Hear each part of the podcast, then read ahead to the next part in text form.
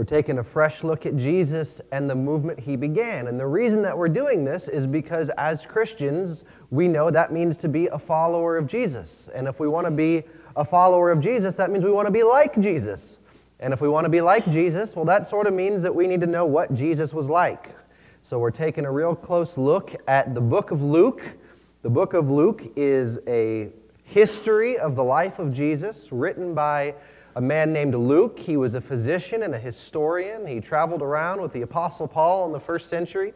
And he tells us that he wanted the people that he knew to know for certain that the things that they believed about Jesus were true. They had all heard stories about Jesus, and lots of people were writing down accounts of the life of Jesus. And so Luke took it upon himself to write down a, a, story about the life of Jesus based on true events. So he interviewed the eyewitnesses who knew Jesus, he did all his investigation, and he wrote it down for the purpose that people then and people now could know for certain what Jesus was like, what Jesus did, and what Jesus taught. So that's what we've been doing. If you're just joining us for the first week, that's okay. You can jump right in. If you want to go back at some point and listen to the messages on the website, you can do that. But you don't feel like you're missing anything if this is your first week with us. So today we're going to jump into Luke chapter 5. If you got your Bibles, you can turn there. Luke chapter 5. Last week we took a look at uh, Jesus' calling of the first disciples, how he called Peter and James and John and invited them to partner with him in his mission. Today we're going to see that Luke introduces us to another group of people a group of people who, uh, throughout the rest of the story, are going to sort of be like the bad guys in the story. They're, they're known as the Pharisees. We're going to talk a little bit about them today. So, Luke chapter 5, starting in verse 17, it says, One day Jesus was teaching. This is one of the things that he regularly did. He'd go around to the different towns in the area of Galilee and Judea, and he would teach in the different synagogues of the different towns. Uh, and then he would usually heal people and perform some miracles. But uh, and wherever he went, he was usually drawing a pretty big crowd. People would come to hear Jesus speak from all over. In this particular case, it says Pharisees and teachers of the law were sitting there. They had come from every village of Galilee and from Judea and Jerusalem. So I want to talk a little bit about this group called the Pharisees. The Pharisees was this group of religious, devoutly religious Jewish people in the first century. They were, they were the real religious folks uh, of the Jewish religion in the first century. They were very strict uh, followers of the law. Uh, they believed that following the law of Jesus um, was, er, following the law of Moses was what was going to restore the kingdom back to Israel. They believed that strict observance of the law, keeping all of the rituals and all of the ceremonies and all of the law, was the thing that God was going to use to bring the kingdom back to Israel. They believed that they were still in this period of exile because the fact that they were under Roman oppression. They believed that this was still a sign that they were under God's judgment to some extent. And so they believed that the way to get out of this was to get back to being a very strict follower of the law. Because as they read their Bible, which we call our Old Testament, they saw that what happened was the Jews, when they forsook the law of God, they came under judgment and they were thrown into exile. And, and so they believed that the reason they were still under Roman oppression was because they had not yet restored the covenant with God. And so they thought the way to do that was to make everybody strict observers of the law of Moses. So they were the real religious church folks of the day, right? They, would, they were the ones who were in synagogue every Saturday. They probably had a midweek Torah study that they never missed. You know, they wore their Jewish t shirts with all their scriptures on it. They made sure everybody knew that they were in church all of the time. Um, you know, they, they made sure that everything was right. That Jesus tells us that, you know, they tithed from everything, right? Even their spices. Can you imagine that? Like you go to the store and you buy a new container of spices and you say, oh, well, I got a tithe from everything. So you, you come to church and you put a little bit of your cumin in the, uh, in the offering plate as we pass it around. Right? This is, where the, this is how the, the Pharisees lived. They believed that. All right, some background music. They believed that, uh, in case that's coming from here, I'm just going to turn that off. they believed that this strict adherence to the ritual and ceremony of the Mosaic law was what was going to restore the kingdom to Israel. And so they were very serious about it. Some of them were so serious about it that they would actually attack, physically attack, other Jews who they thought were compromising on the law because they thought that was bringing judgment upon them. So they would sometimes even kill other Jews who, who they thought were somehow compromising on the law or getting too close and too friendly with the Roman oppressors. They were very serious, very religious folks. But here's the thing that I, I want to make sure you don't miss about the Pharisees they genuinely believed that they were serving God. The Pharisees, they didn't intend to be the bad guy. As we read through the, the gospel stories, we see that the, the Pharisees are sort of portrayed as the bad guys because they're always standing against Jesus. And we're going to see that here in a minute as we continue through the story. Uh, they didn't intend to be the bad guys, they thought they were doing what was right. Even later on, when we see that they hand Jesus over to be crucified, they believe that they were doing the will of God. The Apostle Paul, who, be, who wrote like half the New Testament after he became a Christian, he started out as a Pharisee. And it, as he was dragging away Christians to have them persecuted and beaten and imprisoned and killed, he believed he was doing the will of God. So, so, what I want you to see is sometimes people who are really, really religious and who are so intent about doing everything according to the right standards are actually standing in opposition to God. And that, that should get my attention as somebody who you know, is sort of a professional religious person, like a lot of the Pharisees were. That should get my attention that sometimes I can be so caught up in the religious ritual of what I do that I actually end up missing what it is that God is trying to do. And here's why. The Pharisees and the teachers of the law were more concerned about proper teaching and proper practice than they were people. The Pharisees were more concerned about proper teaching and proper practice than they were about people. So when Jesus comes along and he says, No, no, people are more important than any of this other stuff, the Pharisees say, No, no, no, no, no, no, no. You don't understand. Have you read the law? We've got to get back to the law. It's right doctrine and it's right practice and it's right ceremony that, that, that, God, that God honors. And Jesus says, You guys are missing the point. All of this was meant to help people come into relationship with God. A lot of times I think as Christians, we, as religious people, sometimes we tend to be more like the Pharisees than we tend to be like Jesus. And that's something for religious people like me and maybe like you to pay attention to. So, as we work through this story in the Gospel of Luke, pay attention to the Pharisees and, and ask yourself, like I ask myself, okay, am I in this situation, would I tend to be more like the Pharisees usually, or would I tend to be more like Jesus? And if you know people who are more concerned about how you dress in church than getting people who don't know Jesus to church, you might be more like a Pharisee than, than like Jesus. If you're more concerned about making sure that every little aspect of doctrine is right than you are about people, you might be more like a Pharisee than you are like Jesus. And so these are some of the things, some of the questions we want to ask ourselves as we move through the Gospel of Luke. It says they had come from every village in Galilee and from Judea and Jerusalem. So here we have this, you know, Jesus who, from what we, we you know, he didn't go to any of the best, you know, Jewish seminaries in the day, as far as we know, right? And yet here he is, this young prophet, preacher, who's drawing these huge crowds and preaching about the kingdom of God. And so all these religious people need to show up and figure out who this guy is and what he's talking about.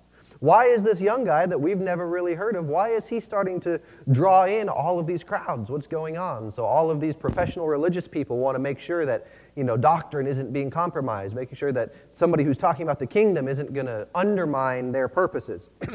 so they all show up to see just what what the news is about this new Jewish prophet who's sort of taking the scene by storm.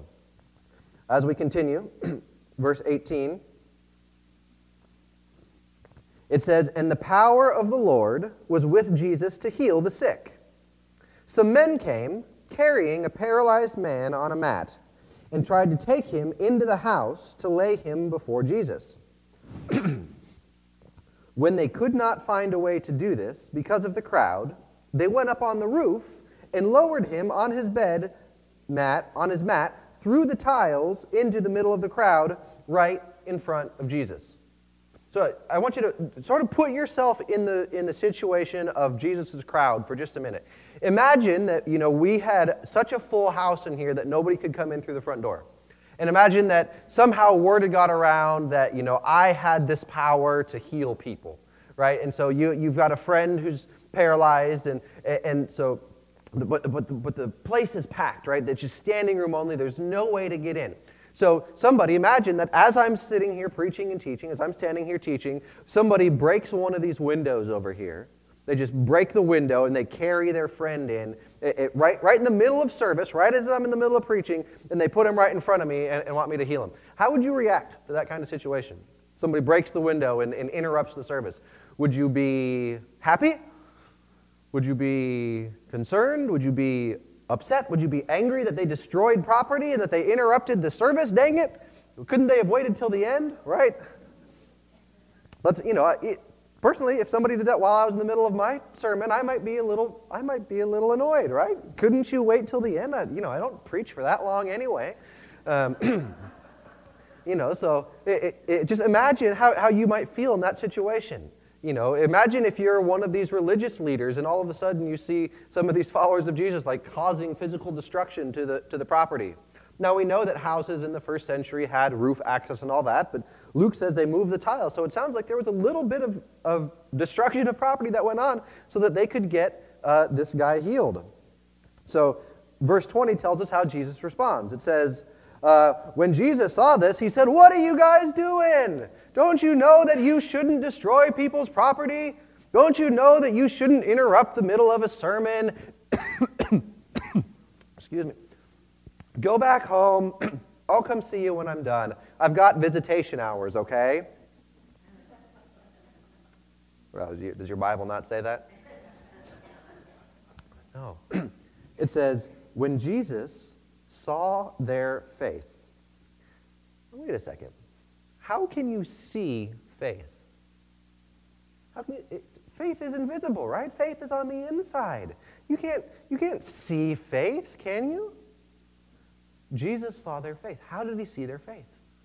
Through their actions. Their actions demonstrated their faith. What they believed was made evident by the way that they lived.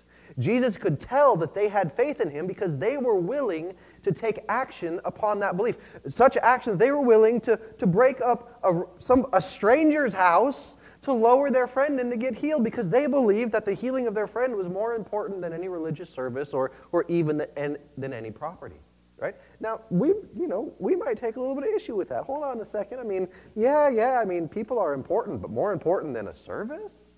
More important than property and yet Jesus looks at this and, and, he, he seems to be in admiration. He seems to be in awe that they would have such kind of faith to, to get help for their friend that they were willing to do whatever was necessary.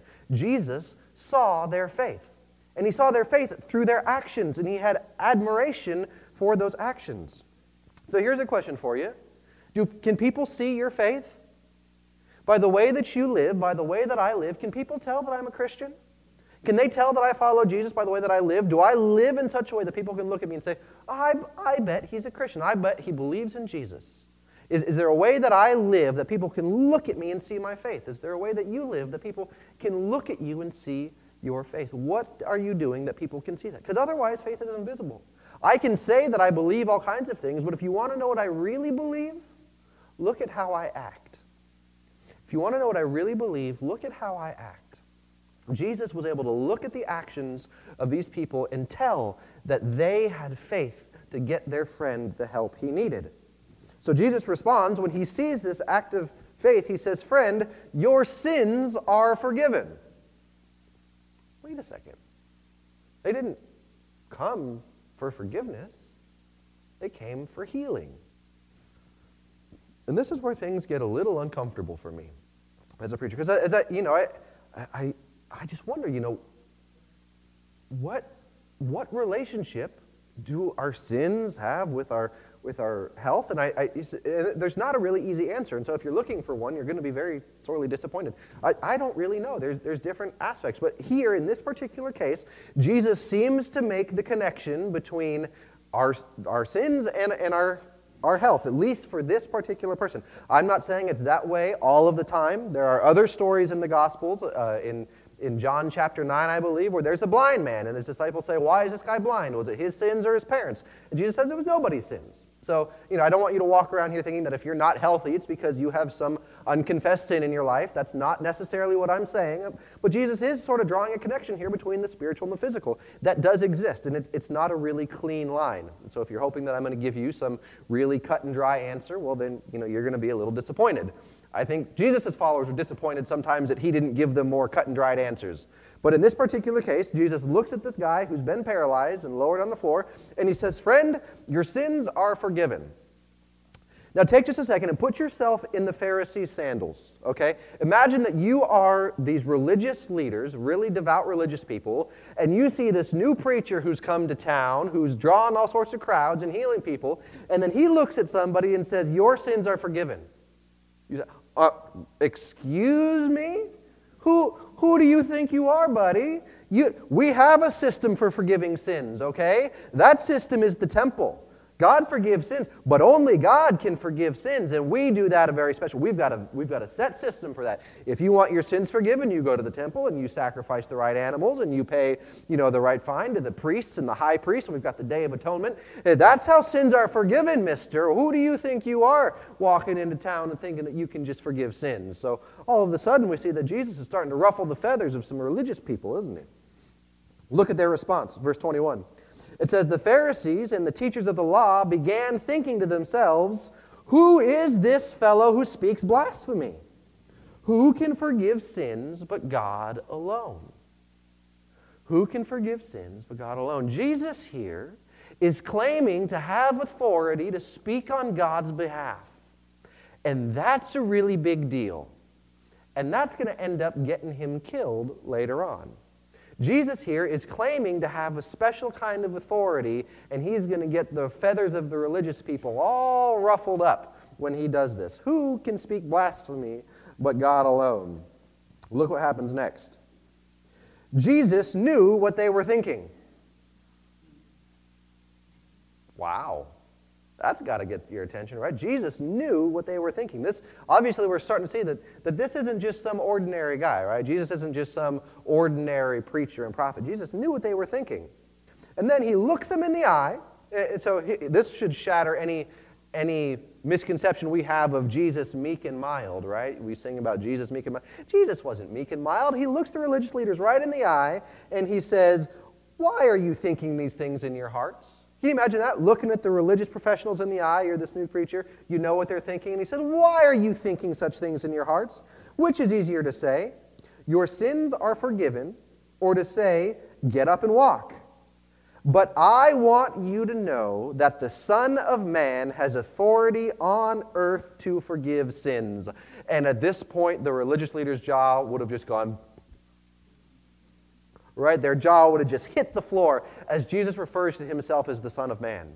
Because the Son of Man is, is a reference to the, probably the book of Daniel, where the Son of Man is this sort of divine messianic figure who's going to come and, and restore the, the kingdom, who's going to come uh, and, and be this great deliverer. And so here we have this young prophet that nobody's ever heard about, doesn't come from the Pharisees, who's claiming to be the Son of Man, this Messiah, and yet he's doing everything all wrong. He's not leading an army. He's saying that we should love our neighbors and we should serve the poor and the oppressed. That's not how the kingdom comes. The kingdom comes through ritual and strict observance of the law. So all of a sudden, Jesus is starting to show these religious people that, that the way that the kingdom of God is coming this time is nowhere that you expect. Oh, and by the way, I'm the Son of Man. I have power on earth to forgive sins. Yeah, just, just imagine, just imagine how upset these Pharisees would have been sitting in that seat as they watched Jesus perform these miracles and claim to be this deliverer and doing it in the completely opposite, wrong way that they would have expected. You can understand why they, why they become so upset with him over time. So he said to the paralyzed man, I tell you, get up, take your mat, and go home. And he gets up. Look what happens. Immediately, he stood up in front of them, took what he had been lying on, and went home praising God. Wouldn't you? Wouldn't you? I mean, if you experienced that kind of deliverance, that would you just like you'd pick up your mat and you'd, you'd like dance. If you've been paralyzed your whole life, you'd like dance your way out, right? go home praising God. It says everyone was amazed and gave praise to God. They were filled with awe and said, "We have seen remarkable things today." We have seen remarkable things today. And yet, as we're going to see, these remarkable things are happening. People are being forgiven. People are being healed. The kingdom of God is coming. Jesus is doing incredible things. Lives are being changed. And yet, there are still religious people who are upset about the whole thing because it wasn't happening the way that they thought it should happen. And dang it, if it's going to happen, it needs to happen according to our plan and the way that we think it should happen. So here's, here's the bottom line that I want you to take away from this message. And as we move forward, Sometimes the people who seem the most religious are actually the furthest from God. Sometimes the people who seem the most religious are actually the furthest from God. It's not religious ritual. It's not necessarily church attendance. It's not necessarily, you know, everybody can see your Christian bumper stickers and Christian t shirts and, you know, Christian ball caps and, you know, see at church every time the doors open. That's not necessarily what it is that makes you close to God. As we can see, sometimes the people who seem the most religious are the furthest from God, which is why I think this series is so important. Because over time, Christianity, it's just, it's just natural. It's natural for religious people to settle into systems and to think that the system becomes more important than the people the systems were designed to serve.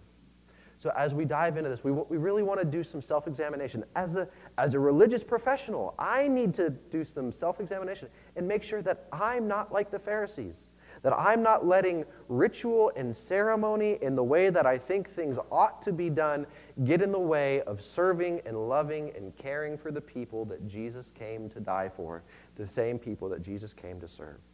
Sometimes the people who actually seem, sometimes the people who are the most religious are actually the furthest from God. It's just a, a humbling reminder for us to keep in mind as we move through this series. We want to be like Jesus, but sometimes without knowing it, we become more and more like the Pharisees, and that's not where we want to be.